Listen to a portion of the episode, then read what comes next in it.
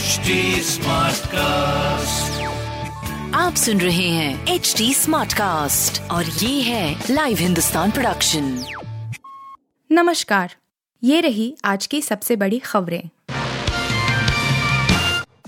शिवपाल यादव ने पूर्व सांसद डीपी यादव के साथ मिलकर शुरू किया यदुकुल पुनर्जागरण मिशन। प्रगतिशील समाजवादी पार्टी लोहिया के संस्थापक शिवपाल यादव ने गुरुवार को यादव समुदाय के लिए एक नए संगठन के गठन की घोषणा की। उन्होंने कहा कि यह संगठन सामाजिक न्याय के लिए लड़ेगा। शिवपाल यादव यादव ने कहा कि यदुकुल पुनर्जागरण मिशन किसी राजनीतिक दल के लिए या उसके खिलाफ नहीं था। शिवपाल यादव यदुकुल पुनर्जागरण मिशन के संरक्षक होंगे। वहीं संभल के पूर्व सांसद डीपी यादव इसके अध्यक्ष हैं, जबकि लेखक विश्वात्मा मिशन के संस्थापक सदस्य हैं।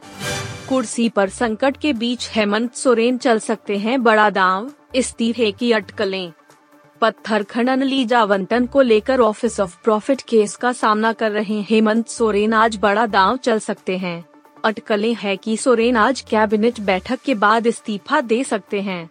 चुनाव आयोग की ओर से की गई सिफारिश पर राज्यपाल के फैसले से पहले वह खुद ही विधायकी और सीएम पद से इस्तीफा दे सकते हैं। इस्तीफा देने के बाद नए सिरे से दावा पेश कर सकते हैं। कैबिनेट बैठक के बाद यूपीए का एक प्रतिनिधि मंडल के राजभवन जाने की सूचना है। चीन में कैद किए गए दो करोड़ लोग, कई शहरों में लॉकडाउन, बेहद कड़े हैं नियम।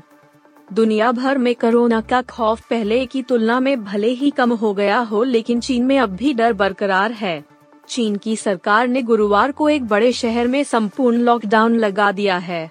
लगभग दो दशमलव एक करोड़ की आबादी वाले चेंगदू शहर में बढ़ते हुए कोरोना के मामलों को देखते हुए यह कड़ा कदम उठाया गया है। सरकार का कहना है कि चार दिन लॉकडाउन लगाकर न्यूक्लिक एसिड टेस्ट किया जाएगा। बता दें कि एक महीने शंघाई में भी इसी तरह का लॉकडाउन लगाया गया था। तिरुचित्राम्बलम बॉक्स ऑफ़िस रिकॉर्ड तोड़ कमाई कर 100 करोड़ क्लब में एंट्री बनी top grosser south star Dhanush की थिरुचित्राम्बलम बॉक्स ऑफ़िस पर रिकॉर्ड तोड़ कमाई कर रही है। मिथुन जवाहर द्वारा निर्देशित फ़िल्म तमिलनाडु में 100 करोड़ रुपए से अधिक की कमाई कर ली है। धनुष की इस फ़िल्म ने 100 करोड़ रुपए क्लब में एंट्री कर फ़िल्म कर्णन की लाइफ टाइम कलेक्शन को पछाड़ दिया है। ये फ़िल्म तमिलनाडु में धनुष की टॉप ग्रोसर बन चुकी है। ये फ़िल्म तमिलनाडु में एक्टर के करियर की सबसे बड़ी कमाई करने वाली फ़िल्म के रूप में उभरी है। जानिए एशिया कप में अब टीम इंडिया को कब खेलना है, कौन सा मैच? एशिया कप 2022 में टीम इंडिया का सफ़र अभी तक शानदार रहा है। ग्रुप ए में भारत ने पहले पाकिस्तान को और फिर हांगकांग को हराकर अगले राउंड में जगह बना ली है। फाइनल मैच में कौन सी दो टीमें हिस्सा लेंगी इसका फैसला होने में अभी समय है, लेकिन अगर टीम इंडिया फाइनल में पहुँचती है तो उसे अभी एशिया कप में कुल चार मैच और खेलने हैं। टीम इंडिया का अगला मुकाबला 4 सितंबर को पाकिस्तान या हांगकांग से होना है।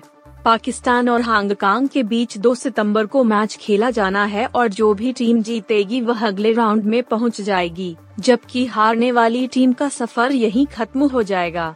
इसके अलावा टीम इंडिया को 6 और 8 सितंबर को भी मैच खेलने हैं। आप सुन रहे थे हिंदुस्तान का डेली न्यूज़ रैप, जो एच टी स्मार्ट कास्ट की एक बीटा संस्करण का हिस्सा है। आप हमें फेसबुक ट्विटर और इंस्टाग्राम पे एट एच टी या podcasts@hindustantimes.com पर ईमेल के द्वारा सुझाव दे सकते हैं